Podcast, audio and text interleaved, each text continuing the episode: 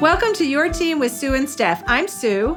And I'm Steph. And we are the co-founders and owners of Your Teen Media, the resource for parenting tweens and teens. And today we're going to be talking with Jeff Selingo, the author of Who Gets In and Why, A Year Inside College Admissions, which was released in September of this year. But before we talk to him, we're going to talk about our experiences as moms who have sent several kids to college. In fact, I've sent all five of mine. And Stephanie's about to finish with her third. So, Steph, what's it like the third time? Third time's a charm, maybe. No, I don't know. I would say each kid has been so different. Just different each time. Different approaches, different things they want, don't want. As far as the process itself, and I would say, well, this one has certainly been different in that we couldn't go on any tours this spring. So, because of the pandemic, that totally changed it. It's interesting. I was thinking about that. I'm like, wow, if she was my first, that might have pushed me right over. But because she was my third, I don't think it did. It was interesting to watch how it changed her process, I would say, because and she's a pretty analytical kid, so she may have been doing that anyway, but now everything was not black and white, but on paper, you know? It was really different.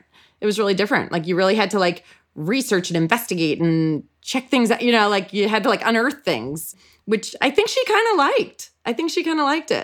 Yeah, so you have to be more creative now, which makes it's like a funny shift that could end up being very positive. When my fourth kid was applying to colleges, I decided that the system of visiting colleges before you knew whether you were in or not was a waste of time and money, because you could you could really invest in a school after you see it as being the place that you can see yourself for your next 4 years and really think that there's nowhere else you could be, and then you don't get in. It's such a weird system. So we actually only visited colleges after she got in. It worked out really well for her.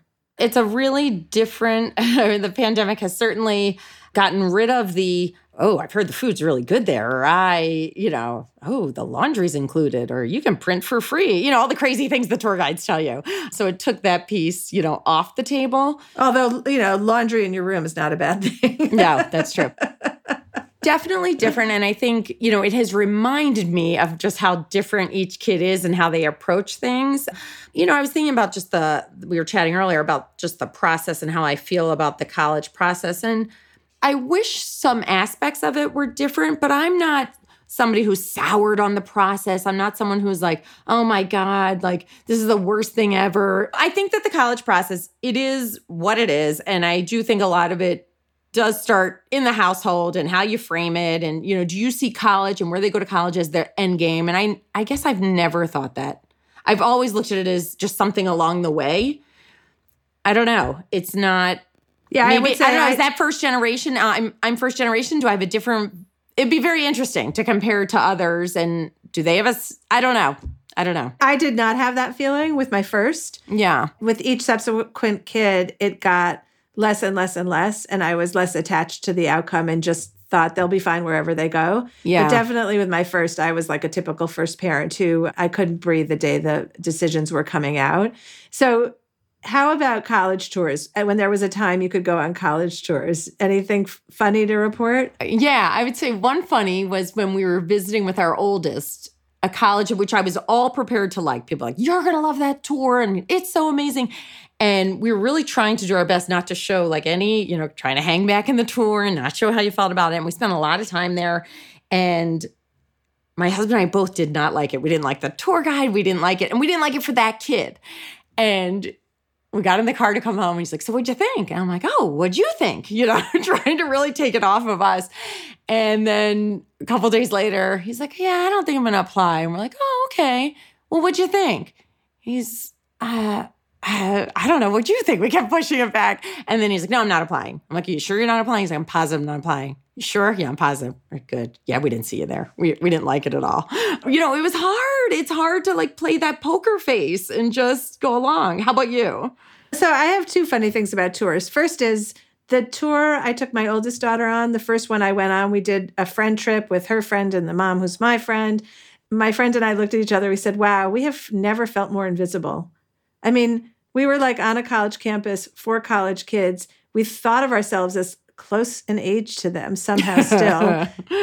And nobody cared that we were there. We were completely, completely invisible. No one smiles at you. The girls get all the attention. That was a little bit of a jarring moment.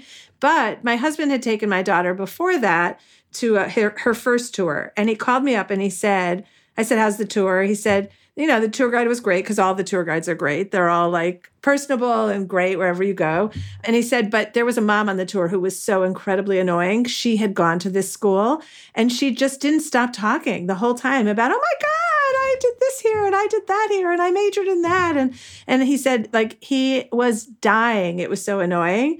And so I said, oh, I'm so glad you told me that story, because I was taking my daughter to my college. And that was the following week. And I thought, oh, I think that might have been me if you hadn't told me the story. And he said, yeah, that's why I'm telling you the story. Such a good one. Yeah, so I spent the entire tour, like literally just kind of zipping up my mouth and just going along with this whole tour. And I was so close to the finish line. We were like 3 minutes from leaving the university, and I made a comment about having gone there. And I was like, why? So close. It was so close. So close. Yeah. Well, and I want to go back to something you said earlier, because I think it's a bit unfair. My firstborn is extremely laid back, is the other piece of this. So I think some of how I felt about it also just how he was. Do you know what I mean? So I think my kid was more laid back than I was, for sure. Yeah, it was not that. And my family doesn't do laid back well, but she was definitely like, you know, wherever she actually was happy with all the choices she made in terms of applications. Like wherever she got in, she was going to feel like it was a good place for her. Yeah, that's how I feel where we are now. I was extremely invested in that school in like a not healthy way. No, but the thing is, then after that, I did change. So I don't want to put out there that my story has always been who I am today. We all evolve. We all see what the world actually looks like. And also, I mean, it really is a lot of lottery, as you'll hear from Jeff Selingo. And, you know, your kids do the best they can. They can tick off every single box of what the criteria are for that university, college, whatever you're applying to, and still not get in because everyone else applying looks just like you. Oh, I was going to say, the other thing I think about a lot is how, and I think Jeff may touch on this too, is if you keep applying, or if kids think that there's 12 schools out there or 20 schools, and so those pools keep getting larger and larger, making them more and more competitive. And I remember talking to one of my friends whose oldest is probably a year or two behind my oldest. And she was asking me about the process. And I said, the only thing I can say to you is just don't apply to the same 8 schools everybody else is applying to. Like, if you can help your kid get some schools on their list that are not the same as everybody else's, that can really help the process. And I still stand by that. I think it's good advice. You know, you keep hearing, oh my God, there's I'm like, okay, well, let's all stop applying to these same schools. There's 4,000 colleges. Up next is our conversation with Jeff Selingo. We can't wait for you to join us.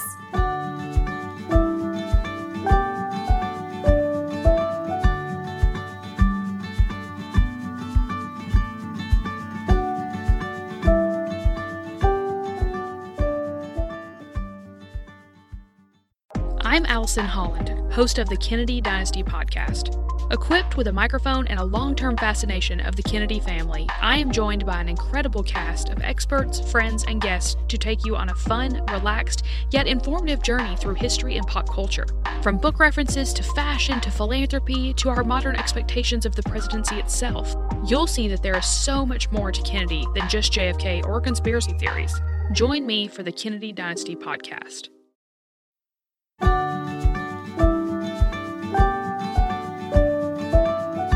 Today's guest, Jeff Selingo, has written about higher education for more than 2 decades and is a New York Times bestselling author of 3 books. His latest book, Who Gets In and Why? A Year Inside College Admissions, was published in September 2020 and was named an Editor's Choice by the New York Times Book Review. A regular contributor to The Atlantic, Jeff is a special advisor for innovation and professor of practice at Arizona State University. He also co-hosts the podcast Future You. Jeff, thanks so much for being here with us. It's great to be here. Thanks for having me. First of all, shout out for the book. It's amazing. It's really, I wish I had been with you in your year of research. So you spent a full year researching for your book at 3 colleges. You asked, I believe, 24 colleges. Is that true? Yep. I asked 24 and 3 said yes. And those are the 3 that ended up in the book. And of course, I was pretty lucky because it was a big public in University of Washington, a small private liberal arts college in Davidson, and then a big private urban institution in Emory. So why do you think those 3 said yes? And why do you think you only got 3 yeses? Well, when I first started putting out the feelers for this in the summer of 2018, it was right around the time that Harvard and eventually the University of North Carolina was being sued over their affirmative action policies in college admissions. So I think some colleges were a little afraid of allowing me in to see exactly how the sausage is made for fear of lawsuits. Others just didn't really want to give the secrets out to students, even though there isn't necessarily a formula as I lay out in the book.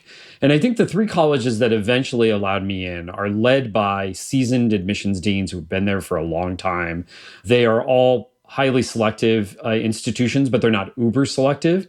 And so I think that they wanted to show the world what they were doing in the hopes of maybe becoming uber selective because they would get even more applications perhaps from this book. But I think at the end of the day, they were probably very confident in their admissions process because they'd been doing it essentially the same way for so long.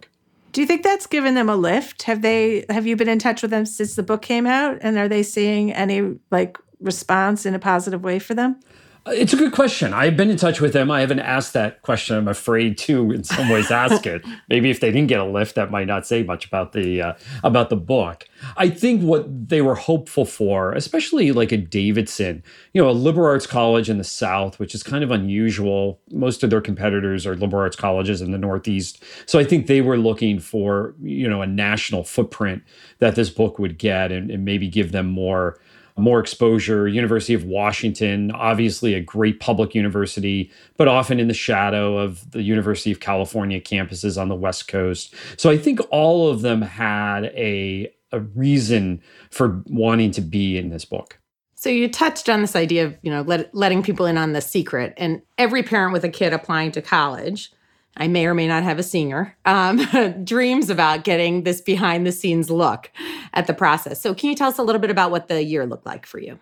I was allowed to attend any of the meetings that they were having or any reading sessions that they were having, which essentially happens every day. So the biggest limitation on me was that I couldn't physically be there every day at 3 different universities in 3 different cities. So that was one big limitation on me. And the other limitation was that I could not name any of the students, but I got to read their application, so I couldn't also have anything that would personally identify them. So what I would do is I would go down to each of these places. I would go to each of these campuses for days on end over the course of a couple of months, rotating around the campuses. And I would sit with the admission staff, depending on what they were doing at that point. In some cases, they were individually reading applications. In other cases, they were doing team reads of applications. They were in committee meetings. They were in what is called near the end of the process, the shaping process, where they decide when they have too many students in the process and they have to decide who to push out of the admit bin and into the deny bin or the waitlist bin. So it depended on what time of year it was happening, but things move very quickly. I mean, one of the things that I think is surprising to parents and students is just how quickly they review these applications that you might spend days, hours, weeks, years on putting together, right? 8 to 12 minutes is probably the average time because in the year I was at Emory, for example, they had 30,000 applications. And 4 years earlier, they had 20,000 applications. And the one thing that they never figured out how to do is add more days to January and February, which are the 8 weeks that they're mostly reviewing these applications. It's actually a really disappointing piece of information for us because our kids are investing. And when you say a week, for kids applying to those schools and more competitive, it's months and months and months of putting those applications together. And then in your book or in interviews, you have talked about how the essays, which you had a chance to read, are numbingly similar. That's something that really as parents and with our kids, we expect such an investment in time because that's kind of the place where you get the chance to stand out from everybody else who looks identical to you on paper. What does stand out? What's the one that like the 12 minutes turns into a conversation and it gets it into a different pile? They cherish, as I say in the book, they cherish what is rare. And what's happening now at most of these highly selective colleges is they're getting applications from many very similar types of students all over the country. This is the big change in admissions over the last 30 or 40 years. Now the smartest kids in Buffalo and Cleveland and South Carolina and Washington State, wherever it is, they're all applying to the same set of 12 schools. And so when you're sitting in these admissions offices, and I talk about this in the book, you're looking through these applications and you're reading it and you say, didn't I just see this application 4 or 5 applications ago? Because everybody has a 15 something on the SAT. Everybody has a 4.0 plus on the GPA. Everybody's doing all these same activities. The essays sound numbingly similar after a while. They're perfectly curated to the demise, I think, of these students. And so they're looking for something that stands out. So for example, STEM majors. At Emory, everybody wants to major in the sciences. So they want examples that you are really interested in the sciences. Not, by the way, that you just took science classes in high school, because everybody did that. Not just because you scored high on the SAT math section. Everybody does that. They want to see, did you volunteer on a research project? Did you volunteer at the hospital? They want to see examples either in your activities or your community service that you are really invested in pre-med and you're just not wanting to become a doctor, for example, because they make a lot of money or something like that, right? That's what they want to show. And in some cases, it's completely unfair, I think, because at the age of 18, when an admissions officer says, well, there's no examples of neuroscience in their application, I'm not quite sure how an 18-year-old could even have an example of neuroscience in their application. So after researching for the book, what's the biggest change you'd like to see in college admissions, given everything you just said? I'd like a couple of things to happen. First, at these highly selective schools, they can become bigger. I mean, one of the most disappointing things is that even as application numbers have increased tremendously over the last decade plus in higher ed, especially at these selective colleges, they've essentially remained the same size. And as I point out in the book, the top 4 colleges and universities in Canada, the top ranked universities in Canada, enroll something like 150,000 undergraduates. To get to that number in the US, you would have to go down to number 18 or 19. The top 18 or 19 colleges and universities in the US enroll that many students, right? So we tend to equate small size to quality in the US at a time when more students in the US, because we want more students to go to college and more students around the world are trying to get into higher ed. So there's no reason that they need to be that size. 2 other quick things. I would get rid of early decision. I think it really moves up the admissions process way too early in high school, particularly in a normal year, in that junior year. And students, I think, need to spend more time enjoying high school. And the last thing I would do is create some sort of national clearinghouse that makes the admissions process much more efficient. Right now, you have students applying to 8 or 10 schools. They're not quite sure what the schools want. The schools have no idea how many other colleges those students are applying to. It's really inefficient, and it really raises everybody's anxiety level. So what if we had some sort of national clearinghouse, somewhat like the matching system that we use for doctors coming out of medical school for their residencies? And now students can see, here's what institutions are looking for. They're looking for more kids from Montana, for example. Well, I'm from Montana and I want to go there. And now here are the colleges here's what I'm looking for in a college. And there's more transparency on both sides that I think can make the admissions process much more efficient. You mentioned early decision and how that moves up this whole process in the kids' year, in their senior year.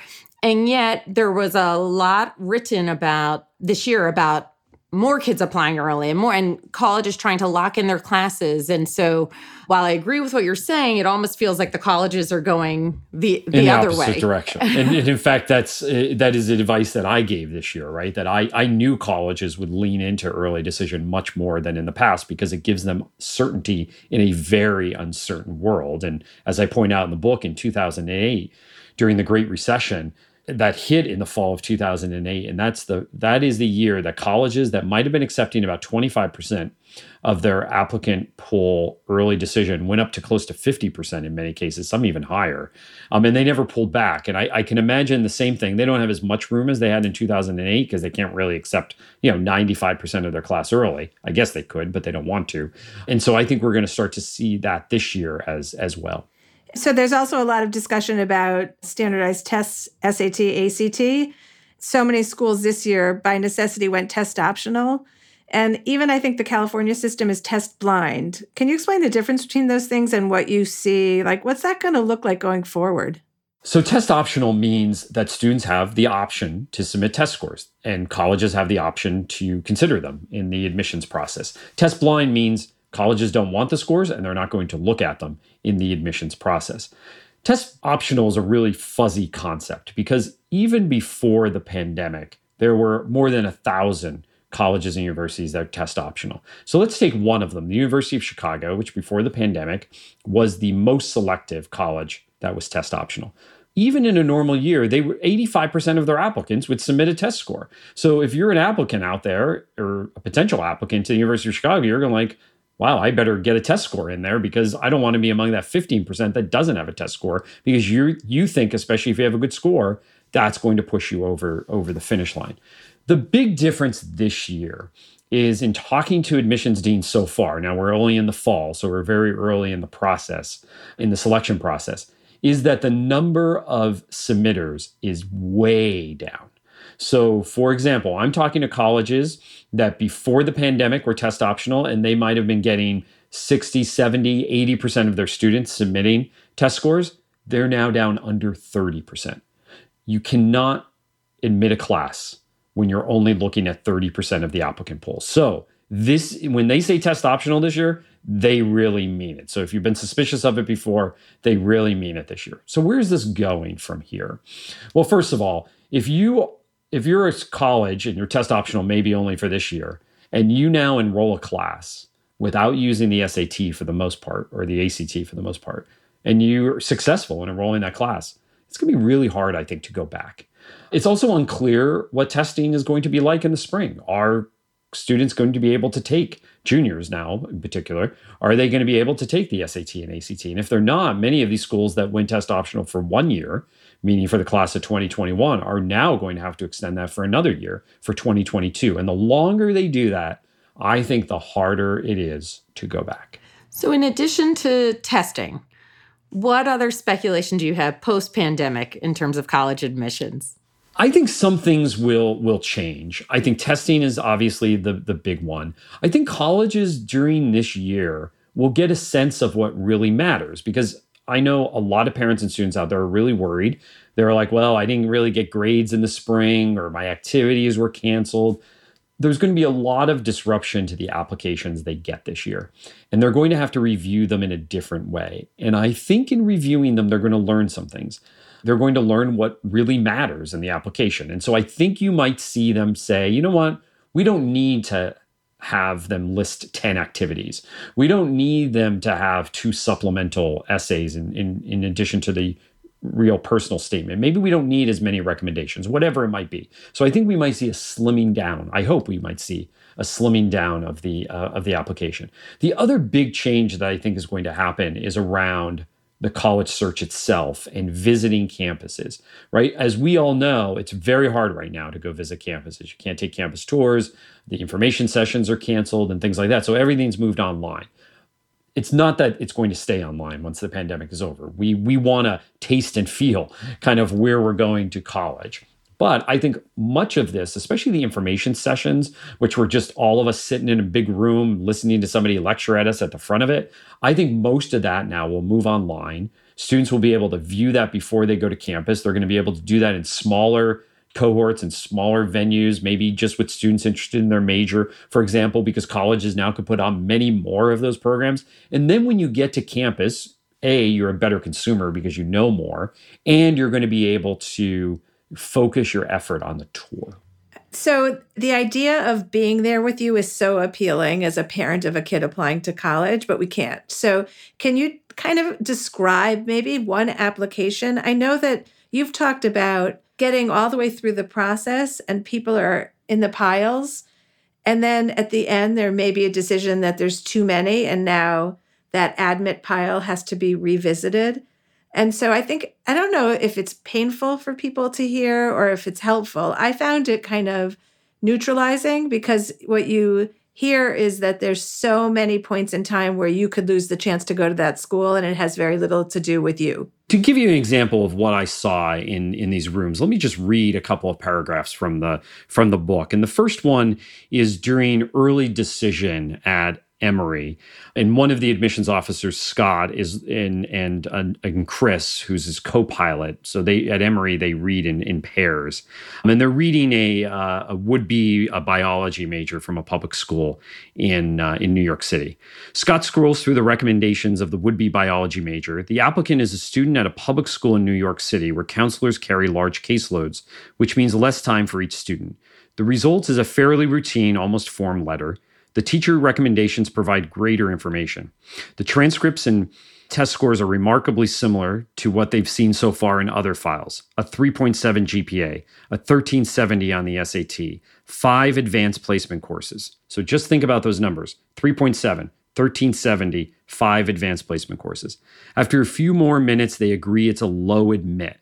One of the applicant's parents went to Emory, so the teenager will get another look when the committee reviews legacy applications closer to decision time, when she won't get in, right? So this is like a perfect example of what I call like an average student, a 1370 on the SAT, a 3.7 GPA, 5 advanced placement courses, right? Like this is many of the students that I saw at Emory, and even though this person is a legacy applicant, they're not. They end up not getting in. The other interesting thing, and that's during regular decision at Emory. One other thing that happens at these selective colleges that I don't think most parents and students understand is the shaping process that happens at the very end of the admissions process. And what's happening is in early March, right before they send out acceptances or denials to students or waitlist notices, they have to really look at who they're accepting, because most of the time they have way too many students in the acceptance bin, because they know based on previous experience how many students will actually accept that acceptance. And so they don't want to over enroll the class. So the year I was at Emory, for example, they had 1,000 too many students in the admit bin. I just want to point out, so someone has made it all the way from the beginning of the process to the admin bin, and they're being evaluated again at that moment. They're evaluated at that moment, and they're evaluated under a different criteria in many ways. They not only have to get rid of some students out of the admin bin, sorry to put it so indelicately there, but they not only have to move some students out of the admin bin, but this is also the moment when they're looking at the class overall. Does it have the geographic diversity we want? Does it have the racial and ethnic diversity that we want? Does it have the gender diversity that we want, which is critically important to these schools that have way many more female applicants than they have male applicants? Do we have enough humanities majors? That's what they're looking for in the shaping process. And this is the point when they're moving people. They're not only moving people out, but they actually may be moving some people in during this process. And they meet in these committees based on geography. And I sat in on a couple of committees, including the Southeast Committee, which is, of course, where Emory's from. So let me read from the book here, this description of how they shape one of these students out. A half hour into their meeting, the group lands on a file that has multiple tags. The applicant is both a legacy and a child of an Emory employee. Because Emory employees receive tuition benefits for their children, moving an applicant from admit to deny at this point in the process would come at a steep cost for a family with the child so close to the line. The applicant has strong grades and a rigorous curriculum, but the overall file was described as lackluster by the original reader, with ratings of 2 out of a possible 5 for both recommendations and intellectual curiosity. I'm sure there's plenty of goodness in the file, one of the admissions officers says, but in terms of natural sciences and what we're looking at, I don't believe that this is the student.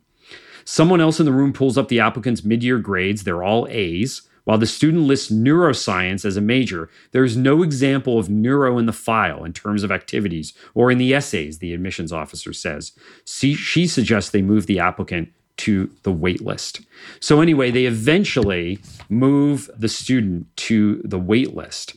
But the following week, the student lands back in the admit pile after a review of hundreds of files with special tags. Remember, she was both a legacy, but the bigger point here was that her parent worked at the university. And so she ends up back in the admit bin a week later. And little did she know just how close she came to being in that deny bin. So one of the things that I learned in the year that I was inside admissions is that so many institutional priorities determine where you end up. Just because a college has a 25% acceptance rate doesn't mean you have a 1 in 4 chance of getting in. In many ways, that applicant's test scores and other parts of the application, as the original reader said, were lackluster. She probably should have ended up in the deny bin. But because of the institutional priority that we care about our employees' kids, she ended up in the admit bin. Wow. It's so complex, right? It's so complex. And I think as a parent, of course, your focus is on your kid. And I listen to you and I think, yeah. I'm like, but what about my kid? Right? I mean, it's just a natural parent reaction. So as a parent, what would you tell your kids if they were, and I think they're a little bit younger, but if they were applying to college now, what would your advice be? Try your best and let the chips fall where they may. And that may sound like just general advice, but you know, this is an incredibly ambiguous process that it's unfair. It's not a meritocracy. You know, I think you have to come in accepting that. And in many ways, I think that will lower your anxiety because you realize that so much is out of your control. So many parents and students out there are driving themselves crazy right now, for example, trying to get a test score. In a normal year, they try to take the SAT multiple times to try to raise that score 20 or 30 or 40 points because they think that one thing is going to be the difference, right? There's no one thing that makes the difference in any of these applications. And in many of these applications, it's something that's out of your control anyway. You can't suddenly, maybe you could, but you can't suddenly get a job at a university. You can't suddenly become an alum of that university to help on the legacy status, right? There are so many things that are out of your control. And so as a parent or student, I say, do what is in your control. Focus on your grades. Focus on the classes you're taking in high school. Focus on your activities. Do your best in your essay and ask for, ask good people for your recommendations and have a balanced list. Because the other thing that I think happens is that there's nothing wrong with, trying to achieve your dream college. But when I look at students' lists, particularly early on in the year, they have all dream colleges on their list.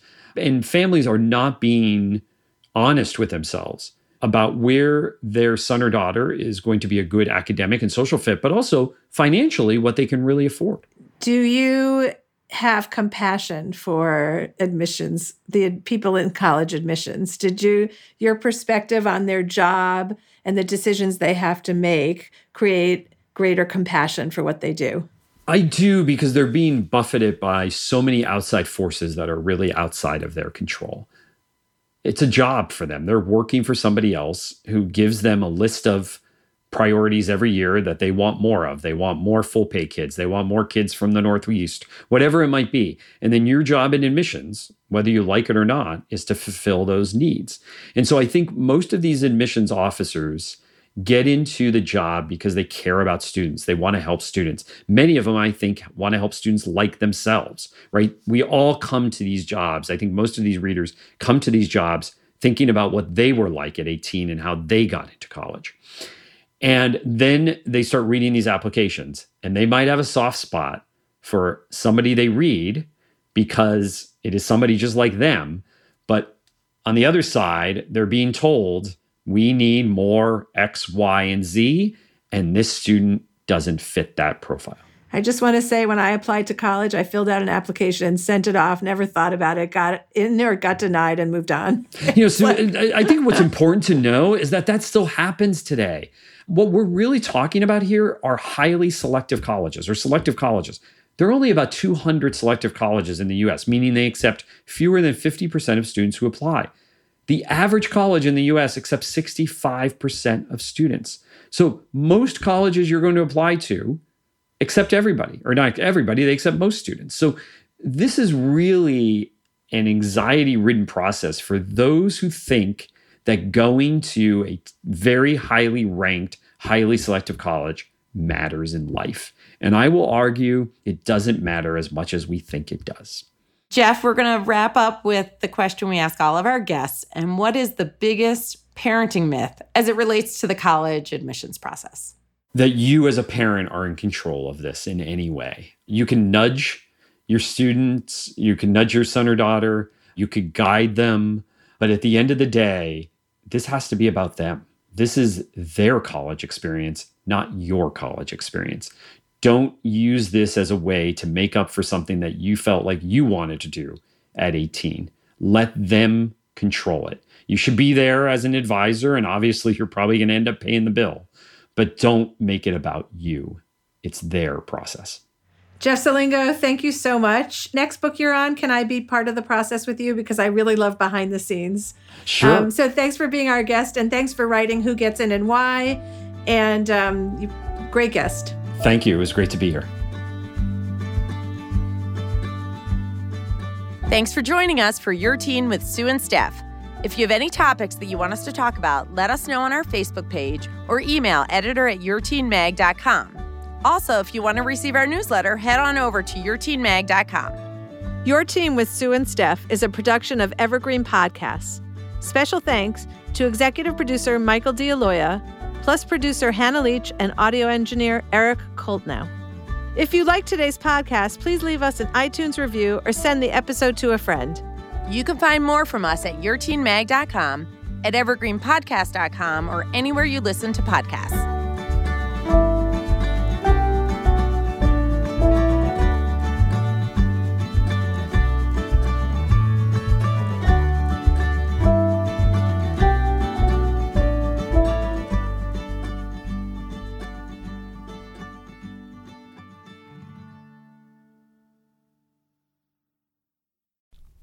You know, a lot can happen in 7 minutes, and luckily, that's how long it takes me to tell a story. My name is Aaron Calafato, and I'm the creator of 7 Minute Stories. I'm proud to partner with Evergreen Podcasts, and I'd like to invite you to join me on this journey.